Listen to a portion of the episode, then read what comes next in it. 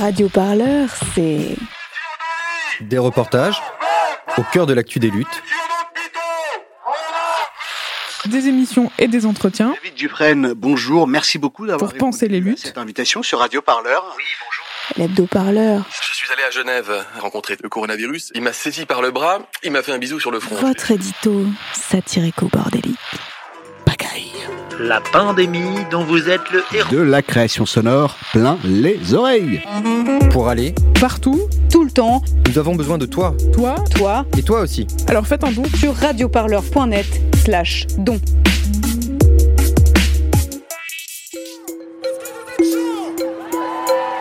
Radio Parleur, le son de toutes les luttes.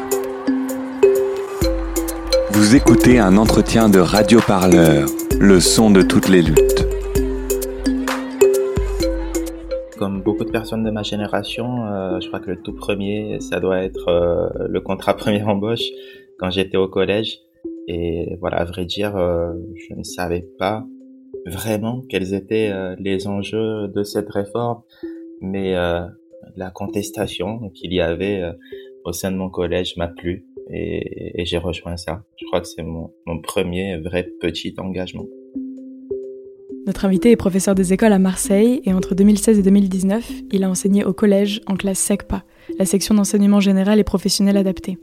Beaucoup le connaissent sous le nom de Rachid Linstit sur Twitter ou à travers ses articles pour Slate, Libération et la revue Ballast. Bonjour Rachid Zerouki. Bonjour, merci de me recevoir.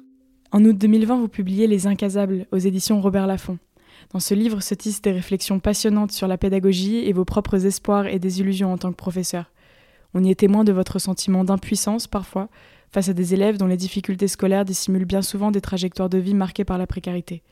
Votre livre nous laisse aussi découvrir de nombreux souvenirs de la vie en classe, avec ses personnages uniques et leurs histoires. Vous écrivez qu'il n'est pas question d'apporter des réponses, mais de donner à voir et à ressentir, de rendre au problème de la difficulté scolaire la complexité qu'il mérite. Nous enregistrons cet entretien le 27 octobre 2020, dix jours après le meurtre de Samuel Paty. Il sera donc diffusé au moment de la rentrée des classes, si le protocole sanitaire n'en décide pas autrement. Alors, avant d'entrer dans le livre, je voulais vous demander comment on parle en classe aux élèves de ce qui s'est passé? Surtout, après tout le vacarme islamophobe saturant les médias et les prises de parole du gouvernement, comment faire en sorte que tous les enfants se sentent à leur place de retour à l'école? Effectivement, je crois que la première chose qu'on va aborder en classe euh, à la rentrée, c'est la question du drame qui s'est qui s'est passé parce que je crois que les élèves vont avoir beaucoup de choses qu'ils vont avoir besoin d'évacuer. Euh, Nous-mêmes, on a besoin d'en parler avec eux et euh, j'espère avoir, euh, on va dire, euh, un espace de d'expression orale où chacun va pouvoir euh, s'exprimer librement, dire ce qu'il ressent, ce qu'il a ressenti.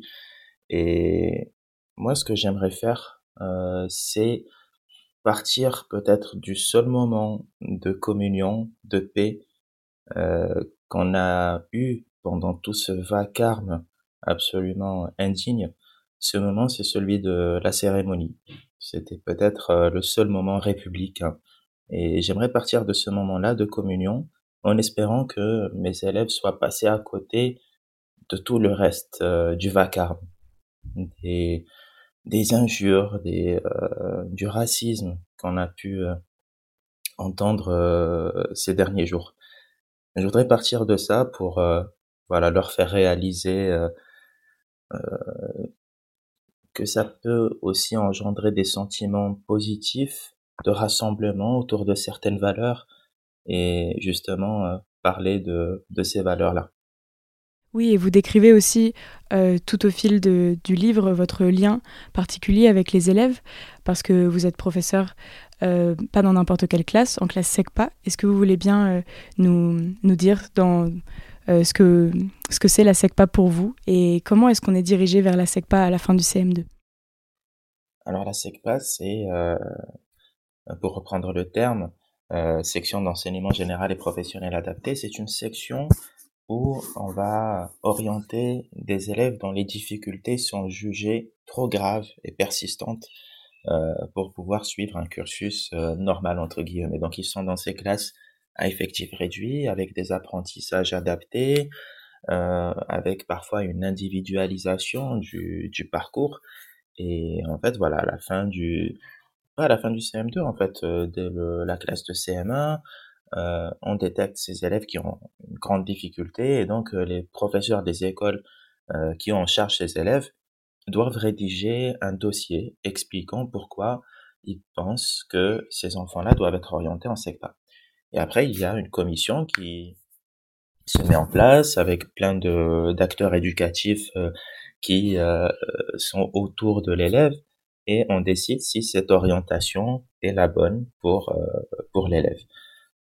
Donc voilà, moi pour moi la SECPA c'est c'est une voie qui peut, on va dire, sauver parfois certains élèves qui sont en proie au décrochage scolaire, mais je le décris longuement aussi, ce n'est pas une section euh, dont on peut être fier parce que euh, voilà, c'est euh, parfois une section où les élèves vont revoir leurs ambitions à la baisse, parfois très brutalement, et arrivé en fin de troisième, ils doivent faire un choix d'orientation qui leur est parfois plus ou moins imposé, en tout cas qui n'est pas tout à fait consenti, et c'est pourquoi euh, c'est euh, quelque chose, une section qui reste à retravailler, à redéfinir et à améliorer. La classe SECPA, on appelle ça comme ça aujourd'hui, mais comment l'école est venue à créer des classes spéciales pour les élèves dits en difficulté? Alors en fait, euh, c'est cette idée de d'élèves à besoins éducatifs particuliers, comme on dit aujourd'hui, elle a existé euh, dès que l'école est devenue obligatoire parce qu'on s'est rendu compte que oui, on devait scolariser tout le monde, mais il y a des élèves, des enfants dont on doutait à l'époque de l'éducabilité. On pensait que rien ne pouvait leur être apporté. Et autrefois, on avait des dénominations euh, très crues, très dures. On appelait ça euh, les imbéciles, les idiots, les incasables, les ingouvernables. Ça, ce sont des termes qu'on trouve dans les archives euh, institutionnelles. C'est l'école de la République, du coup, qui a catalogué ses élèves dans ces cases-là. Et euh, donc cette prise en charge, cette externalisation des élèves qu'on jugeait euh, inadaptés, elle s'est opérée ben, dès les lois de, de Jules Ferry. Justement, dans l'avant-propos de votre livre, vous racontez Majid l'incasable. Quelle est son histoire et pourquoi vous a-t-elle évoqué la SECPA Majid l'incasable, c'est l'histoire d'un enfant, euh, d'un élève euh, qui se trouve dans un camp de, de Harki et qui donc euh, est dans une école à part. C'est une école qui prend en charge uniquement les, enfants de ce camp. Et euh, en fait, c'est pas simplement Majid qui m'a fait penser aux incasables. Moi, lorsque je suis tombé sur cette histoire qui m'évoque euh, sur beaucoup d'aspects euh, mon histoire familiale, ça m'a fait beaucoup penser au SECPA parce qu'il y a cette idée de, euh, de, de, de, mise à part du reste du groupe. Et je crois que c'est ça, en fait, c'est le, le, point euh, central de la SECPA, c'est cette, euh, cette mise à part. Et là, c'était pas simplement des élèves qui étaient mis à part, c'était euh, tout un groupe de personnes qui étaient euh, jugés inaptes à participer à la vie sociale et économique du pays.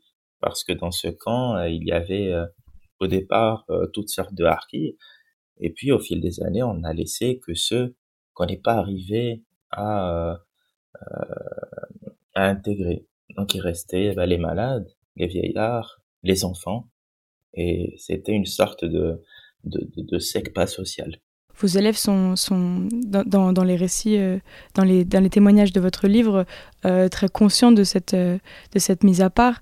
Et, et un jour, un, un, élève vous demande Monsieur, pourquoi on est nul? Et, et, vous, êtes, vous êtes pris au dépourvu. Et comment est-ce que vous avez répondu à ce moment-là? Oui, j'ai été surpris par cette question assez déstabilisante, en fait, parce que je sais qu'il se trouve nul, entre guillemets mais c'est la clarté, c'est la franchise de la question, c'est qu'elle soit posée de façon aussi directe qui m'a euh, beaucoup déstabilisé. Et comme je l'explique dans le livre, j'aurais pu euh, répondre avec euh, les données sociologiques que nous avons et leur dire que s'ils en sont là, c'est que ils étaient quelque part euh, déterminés à être là. Ils venaient pratiquement tous quartiers défavorisés. Certains étaient là parce qu'ils étaient ils avaient une maladie qui euh, faisait qu'ils ne pouvaient pas suivre un, un cursus normal. Euh, et, et, donc, euh, finalement, ça dépendait peu, leur, leur, présence dans cette classe dépendait peu des efforts qu'ils avaient pu fournir euh, ou non. Et je, je encore aujourd'hui, je doute qu'il faille apporter cette réponse-là sociologique à un âge aussi précoce, parce que ce sont des choses qui peuvent être dures à entendre, le fait de, de voir clairement les obstacles qui se dressent en face de soi. Et je crois aujourd'hui que, que c'est quelque chose, une réponse qu'il faut vraiment individualiser. Il n'y a pas une réponse euh, globale à apporter à tout un groupe classe. Il y en a qui sont prêts à entendre ces données sociologiques-là, et d'autres que ça effondrerait, d'autres qui baisseraient les bras face à, à, à la compréhension euh, de leur euh, position dans, dans la société. Et j'ai été déstabilisé par, euh, par cette question. J'ai répondu finalement quelque chose de, de très vague. J'ai évité la question à la manière d'un politique sur les plateaux TV et j'ai dit que, que rien n'était écrit d'avance et qu'il fallait continuer à travailler, à se concentrer. Mais j'ai dit ça sans grande conviction. Et vous écrivez longuement à, à ce sujet euh, dans Les Incasables, euh, parce que justement le, mythe de la méritocratie euh, est si tenace en, France et, donne aussi euh, l'impression à ses élèves que c'est leur faute euh, s'ils se retrouvent à l'écart, s'ils si, se sentent euh, pas dans la norme. Et, à un, moment où, les inégalités scolaires sont de plus en plus criantes, pourquoi pensez-vous que, ce mythe méritocratique est et, si tenace euh, en France Oui, il y a cette euh, réponse qui est basée sur la méritocratie, leur dire que tout dépend uniquement de leurs efforts et en fait, si on ne dit rien, euh, les élèves et n'importe qui, en fait, les études ont montré qu'on a tendance à croire que tout repose sur nos efforts personnels. Et ça, c'est très problématique parce qu'il y a certains élèves, voilà, comme je l'ai dit, euh, qui sont dans des situations euh, très graves socialement, dans des quartiers très défavorisés.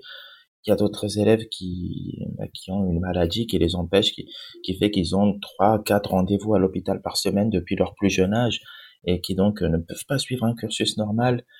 Euh, à quoi bon leur dire que tout dépend de leurs efforts? Euh, C'est quelque chose de très frustrant finalement, de dire à ce gamin euh, qui n'assiste pas à tous les cours tout dépend de, lui et des efforts qu'il peut fournir. Donc euh, c'est une idée qui, qui me dérange pas mal. Et, voilà, je sais qu'on a beaucoup recours à, à, cette idée de la méritocratie au sein de l'école et je crois que il faut euh, peut-être pas s'en débarrasser complètement parce que l'idée de croire qu'on doit fournir des efforts, ça peut aussi euh, créer un sentiment parfois de, de, revanche, quelque chose qui permet aux élèves de se dépasser, mais ça peut aussi être très néfaste. Et donc je crois que ce discours-là doit au moins être euh, franchement questionné.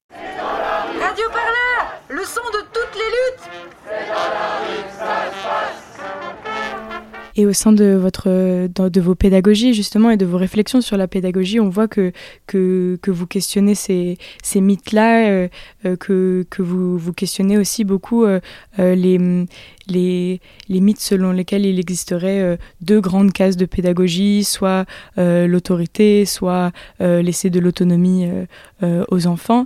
Et aujourd'hui, on parle beaucoup de, l'autonomie à l'école, des pédagogies alternatives. Et, vous écrivez que l'autonomie à l'école est un luxe. Pourquoi? Donc oui, j'écris que c'est un luxe. En fait, j'emprunte d'ailleurs ce terme à, Bernard Lahire qui dit que l'autonomie est un luxe à l'école et qui dit que un enfant qui est autonome, c'est un enfant qui sait déjà. Et en fait, moi, c'est quelque chose que j'ai vraiment observé sur le terrain parce qu'au départ, moi, je suis quelqu'un de convaincu par les pédagogies qui mettent l'élève au centre de son apprentissage. J'ai été ému par la lecture des livres enfants de Summerhill lorsque j'étais au lycée. J'ai beaucoup aimé euh, euh, lire, découvrir, freiner, Montessori, et, et j'ai été bouleversé par la pédagogie des opprimés de Paulo Frère. Et toutes ces idées, je continue de, de les porter et de les aimer. Cela dit, voilà, euh, ma, ma première année, lorsque j'étais dans un établissement assez mixte socialement, j'ai pu mettre en œuvre ces pédagogies-là et j'ai vu que ça marchait beaucoup en fait. le fait de mettre les élèves au, au centre de l'apprentissage, de les rendre véritablement acteurs de l'apprentissage, ça fonctionne avec ces élèves-là qui sont euh, plus ou moins favorisés. Il me suffisait d'aborder un thème et les questions fusées. Par exemple, je raconte l'histoire des volcans, euh, où il m'a suffi de, de, de, demander aux élèves qu'est-ce que vous voulez savoir sur les volcans? Et j'ai eu plein de questions. Euh, pourquoi est-ce qu'il y a des volcans? Comment ils se forment? Est-ce qu'on peut vivre à côté? Et en fait, il fallait juste une étincelle pour mettre les élèves en route. Et c'était eux qui trouvaient euh, les hypothèses, le protocole expérimental pour répondre à ces hypothèses, qui allaient chercher des observations, des résultats. Et j'adorais en fait euh, être dans cette situation de, de, guide. Je créais le chemin et je laissais les, les élèves l'emprunter plus ou moins seuls. Arrivé en SECPA, j'ai essayé de mettre en place la même pédagogie et j'ai vu que ça ne fonctionnait pas. Parce que les élèves sont privés de cette curiosité, de cette soif d'apprendre. J'ai essayé euh, finalement de mettre en place exactement la même séquence. J'aurais dit qu'est-ce que vous voulez savoir sur les volcans? Il n'y a rien qui est venu. J'étais euh, dans un moment de, de grande solitude. Il n'y a pas de question qui est venue et je peux pas leur en vouloir. Ils n'avaient aucune envie euh, de savoir des choses sur les volcans. En fait, cette curiosité que je prenais pour innée et qui est racontée d'ailleurs comme innée dans les dans les ouvrages de, de, de la pédagogie nouvelle bien souvent c'est pas quelque chose euh, d'inné, c'est quelque chose qui se travaille, c'est quelque chose qui se construit, ou alors qui s'hérite parfois. Euh, mais en tout cas, euh, je sais pas si elle était là à un moment donné, qu'elle a été déconstruite, ou si elle a jamais été là chez mes élèves, mais toujours est-il que moi, je l'ai pas trouvée. Et sans cette curiosité-là, on peut pas mettre en place une pédagogie euh, de l'autonomie au sens strict du terme. On peut mettre une pédagogie qui favorise euh, la construction de l'autonomie.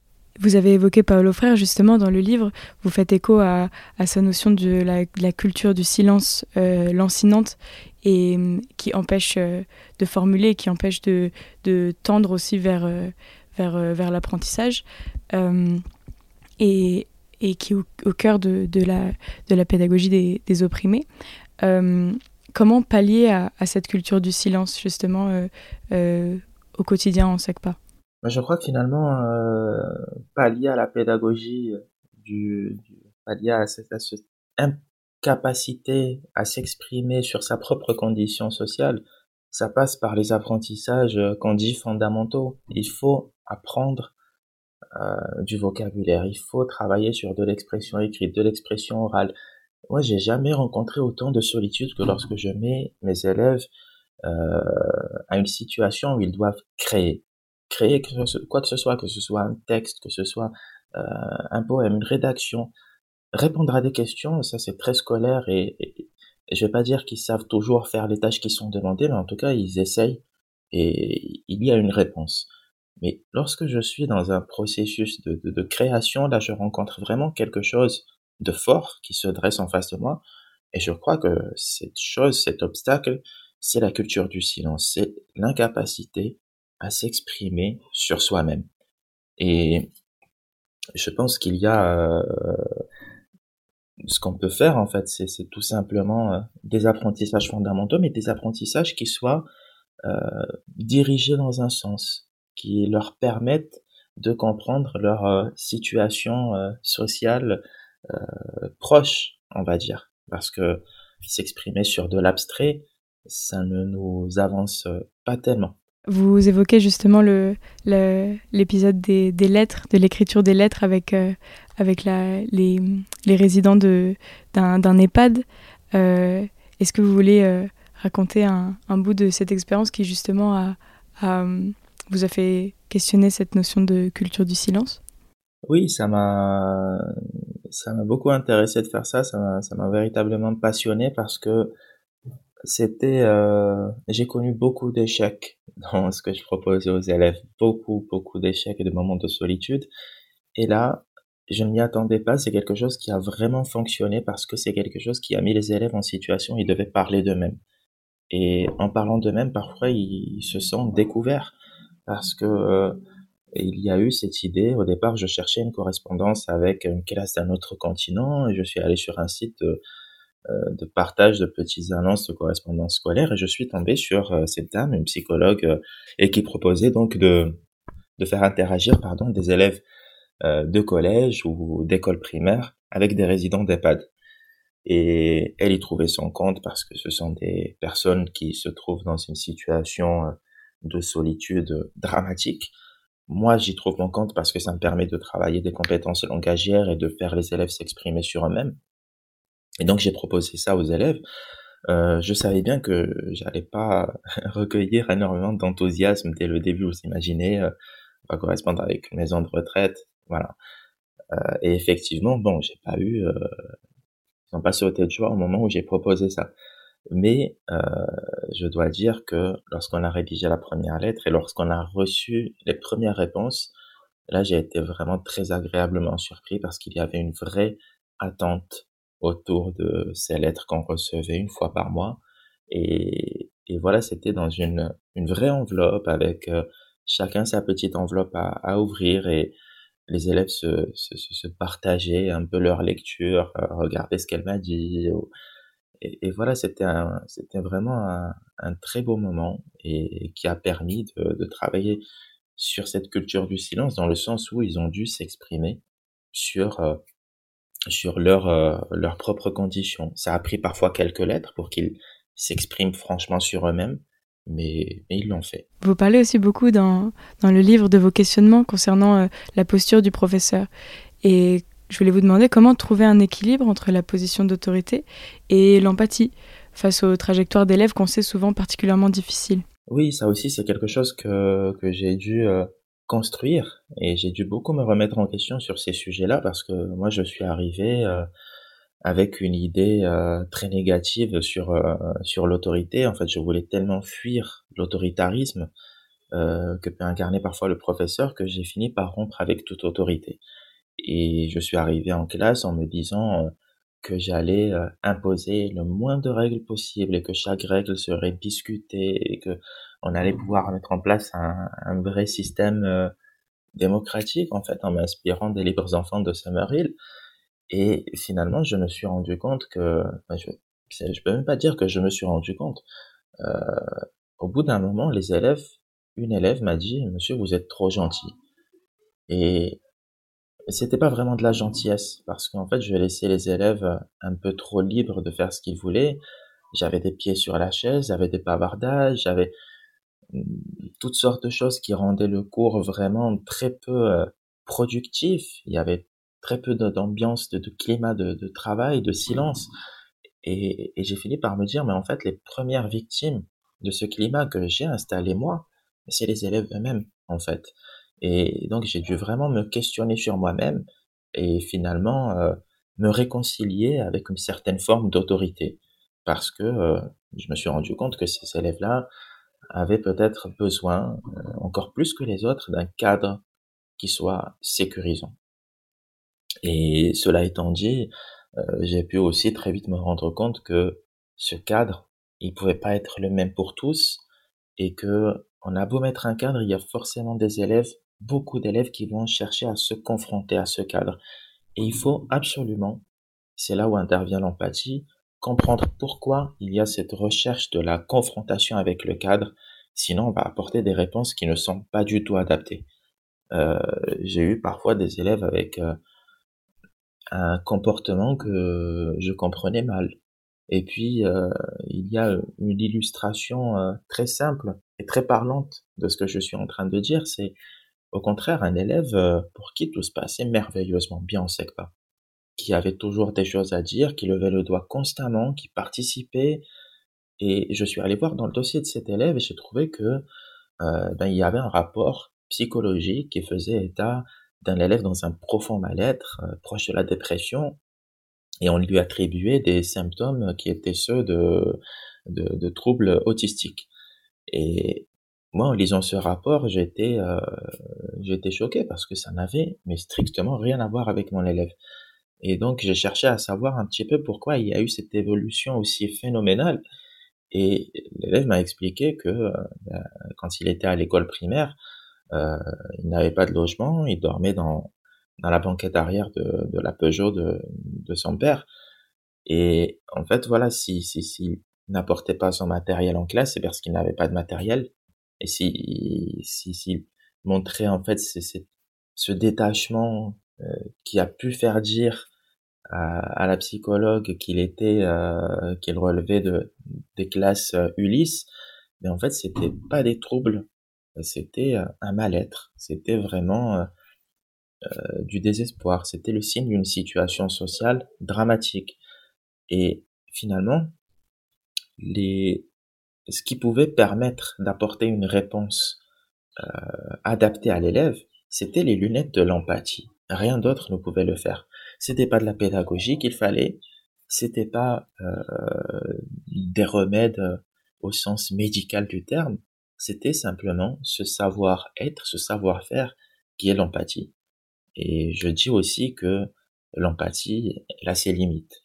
Euh, il y a euh, l'empathie sèche et l'empathie mouillée, ce sont des, termes qui ont été conceptualisés par un psychologue qui s'appelle Hockman. L'empathie sèche, ça va être vraiment de chercher à comprendre l'élève, comprendre sa situation, comprendre son comportement, se mettre à sa place, mais simplement pour euh, comprendre. Et puis l'empathie euh, humide, c'est vraiment se mettre à la place d'autrui et ressentir ce qu'il ressent, quitte à absorber son mal-être. Et j'explique vraiment euh, en me basant sur des exemples que cette empathie humide, euh, finalement, n'est pas quelque chose euh, qui doit euh, exister à l'école. Parce que l'empathie humide, ça nous mène vers quoi? Ça nous mène vers de la compassion, ça nous mène vers de la pitié, ça nous mène vers euh, priver l'élève de ce cadre sécurisant dont je parlais tout à l'heure. Et c'est pourquoi je, je préfère nettement me mettre à la place de l'élève pour le comprendre, pour apporter des réponses qui soient adaptées à ce qu'il est en train de vivre.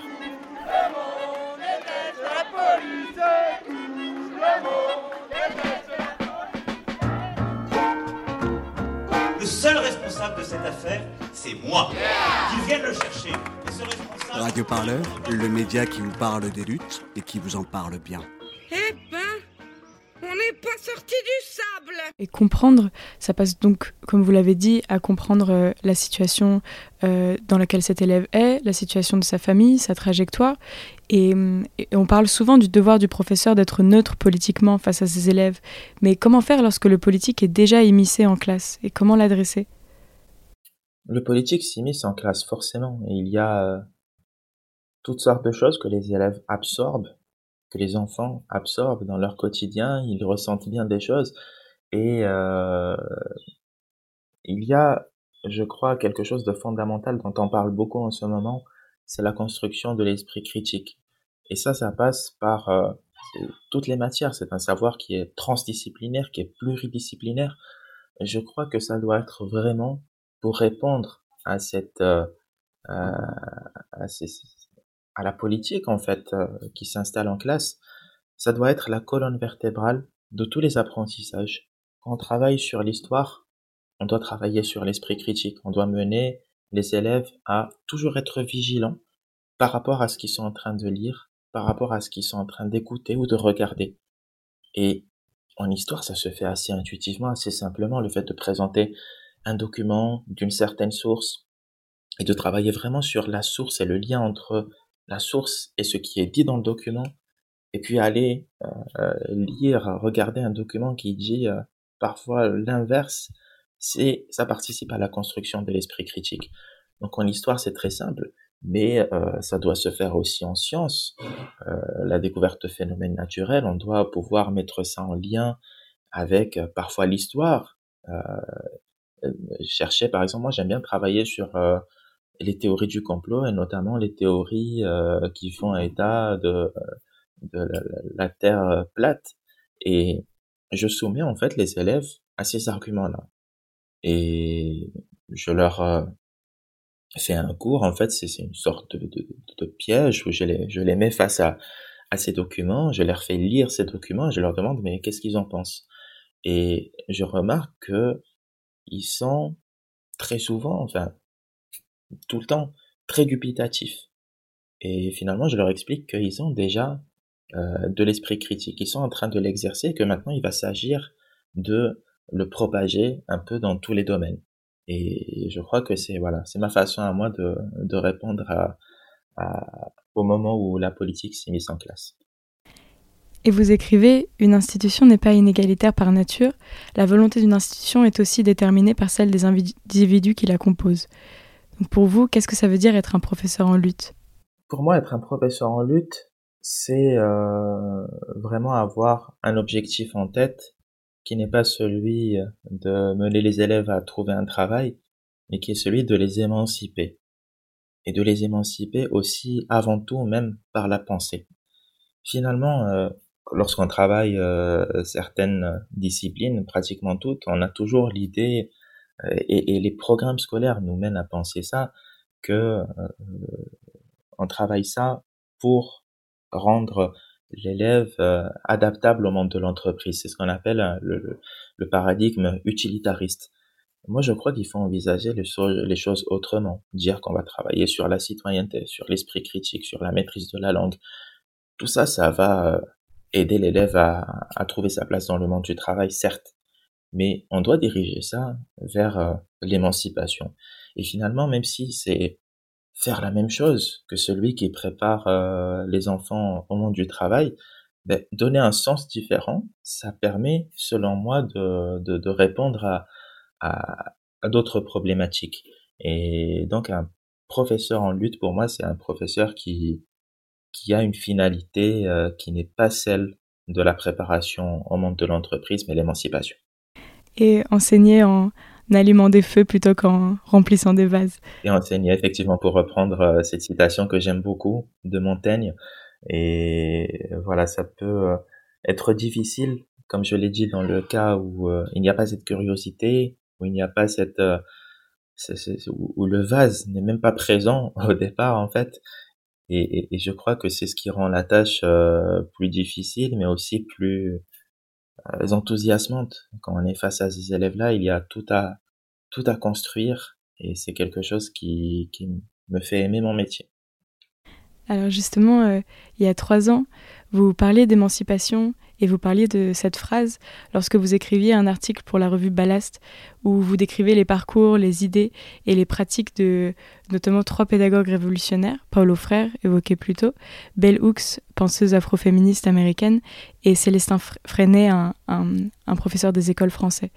Et en fait, cet article m'a beaucoup marqué. Euh, je trouve qu'il fait rêver à plein d'autres possibilités de ce que l'école peut vouloir dire. Alors, je voulais vous demander, pour terminer cet entretien, c'est quoi vos rêves pour l'école, Rachid Serouki Moi, mon rêve pour l'école, c'est un, c'est une école qui se donne beaucoup plus d'ambition, qui se donne beaucoup plus de moyens, qui voit beaucoup plus haut. C'est euh, une école qui prend à la lettre les valeurs républicaines euh, d'égalité, parce que là, on les transmet, on les fait vivre, mais on ne les prend pas à la lettre. Il n'y a pas cette euh, égalité euh, sacralisée, on va dire. Elle est sacralisée dans les mots, mais pas dans les faits. Moi, je veux une école qui ne se contente pas de dire qu'il y a des inégalités scolaires et qu'il faut agir contre, mais qui le fait réellement. Et le faire réellement, c'est aussi prendre euh, l'élève, non pas comme un simple élève, mais aussi comme un enfant. Le prendre dans sa globalité. Et se dire qu'on va pas répondre à ce qui le ronge simplement par de la pédagogie. Donc moi, mon école idéale, c'est une école qui dépasse son rôle et qui n'a pas honte et qui ne se cache pas de vraiment dépasser son rôle.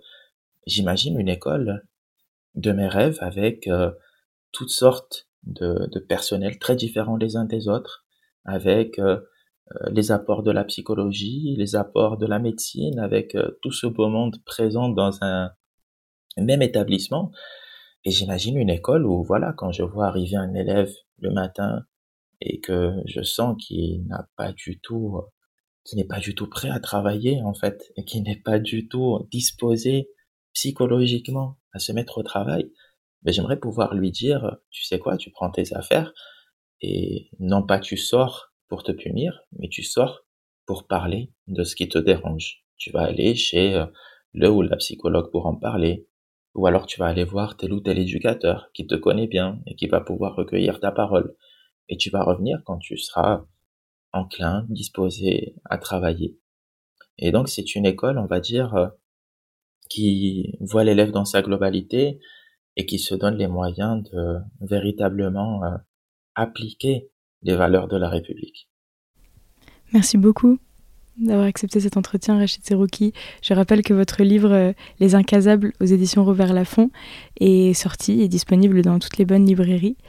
Euh, pour finir, vous avez choisi une, une chanson de Nina Simone. Euh, pourquoi?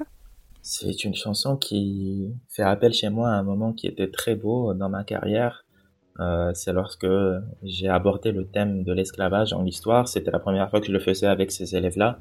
C'était une classe qui était euh, extrêmement vivante. C'était une classe qui me rendait fou. J'arrivais pas à obtenir le silence, même pas quelques minutes. Euh, J'avais essayé toutes sortes de méthodes, toutes sortes de postures. Et puis, euh, il y a ce jour où j'ai prévenu qu'on allait parler de quelque chose de grave. J'ai abordé le sujet par cette musique de Nina Simone. J'ai baissé les stores, j'ai mis la musique et là, il n'y avait plus un bruit. Pour la première fois de l'histoire de la cinquième H SECPA. Et voilà, il n'y avait pas une trousse qui bougeait, pas un stylo qui était rangé, pas un bruit de chaise, rien du tout. Il y avait juste une écoute et un profond respect. Et même si les mots de Nina Simone n'étaient pas compris, la gravité de ce qu'elle était en train de faire ressentir euh, est arrivée aux oreilles aux esprits de tous les élèves. Merci beaucoup. Radio Parleur, le son de toutes les luttes. Écoutez-nous sur radioparleur.net.